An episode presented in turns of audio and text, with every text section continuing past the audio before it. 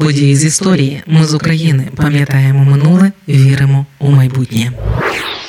23 роки тому в абсолютно мирній Україні ракета «Точка У влучила у житловий будинок на Київщині. Троє людей загинули. Тоді п'ятеро отримали поранення. Це сталося 20 квітня 2000 року під час військових навчань на Гончарівському полігоні у Чернігівській області. Учбова ракета «Точка У через технічну несправність змінила курс. Цей тактичний ракетний комплекс типу Земля-Земля у неядерному спорядженні уражає територію площею кілька гектарів на навчаннях замість бойового заряду використали габаритно-ваговий макет. Сама точка У була вироблена у 90-му році. Військові отримали її з бази зберігання 14 квітня 2000 року. Під час тестування виявили дві несправності у системі керування. Їх виправили на місці. Спочатку стрільби планували провести на полігоні у Криму, однак, задля економії грошей їх перенесли ближче до баз зберігання. Навчаннями керував тодішній перший заступник командувача північного оперативного командування Валерій Пашинський. Умовна ціль була за 31 кілометр кілометр на Деснянському полігоні, але ракета пролетіла 90 кілометрів і влучила у житловий будинок номер 3 на бульварі Незалежності у Броварах Київської області. Ракета пробила перекриття дев'яти поверхів. В результаті загинуло дві жінки та один чоловік. П'ятеро осіб отримали поранення. Інцидент стався у розпал робочого дня о 15.07, Тож більшість мешканців були на роботі. Крім того, у паспортному столі, в хол якого впали осколки ракети, був тоді неприймальний день. Інакше б чисельність жертв була б значно значно більша. Тодішнє керівництво країни і військове керівництво три дні замовчували інцидент. Спершу основними були версії про вибух газу або вибуховий прилад спрямованої дії. Але один із співробітників міністерства надзвичайних ситуацій, який раніше служив у ракетних військах, впізнав в одному з уламків саме залишки ракети.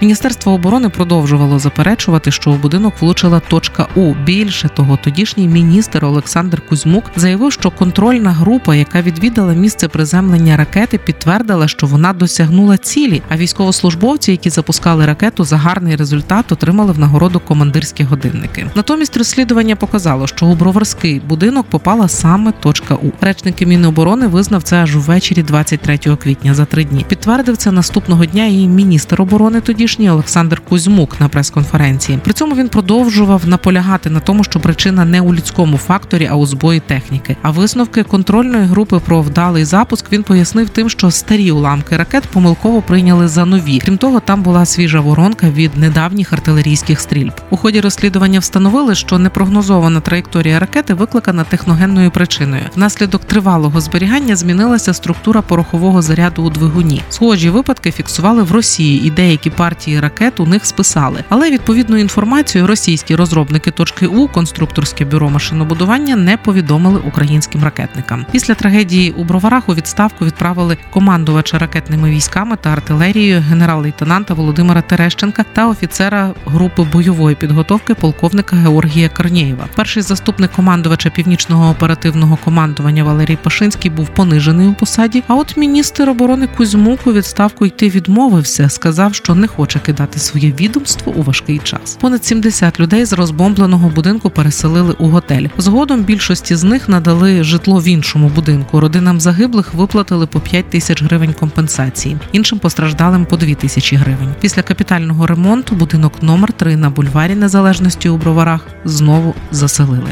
Ми з України важливо знати історію і розповідати історії. Найважливіше, що ми повинні дати нашим дітям, це коріння і крила.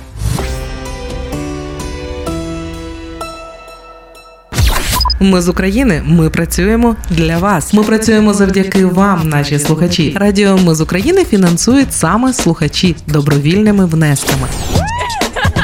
Кожен з них наш спонсор. Приєднуйся до наших спонсорів. Тепер допомогти Радіо Ми з України ще простіше. Заходь на сайт Радіо Ми з України, тисни кнопку Підтримай нас і обирай найзручніший спосіб підтримки.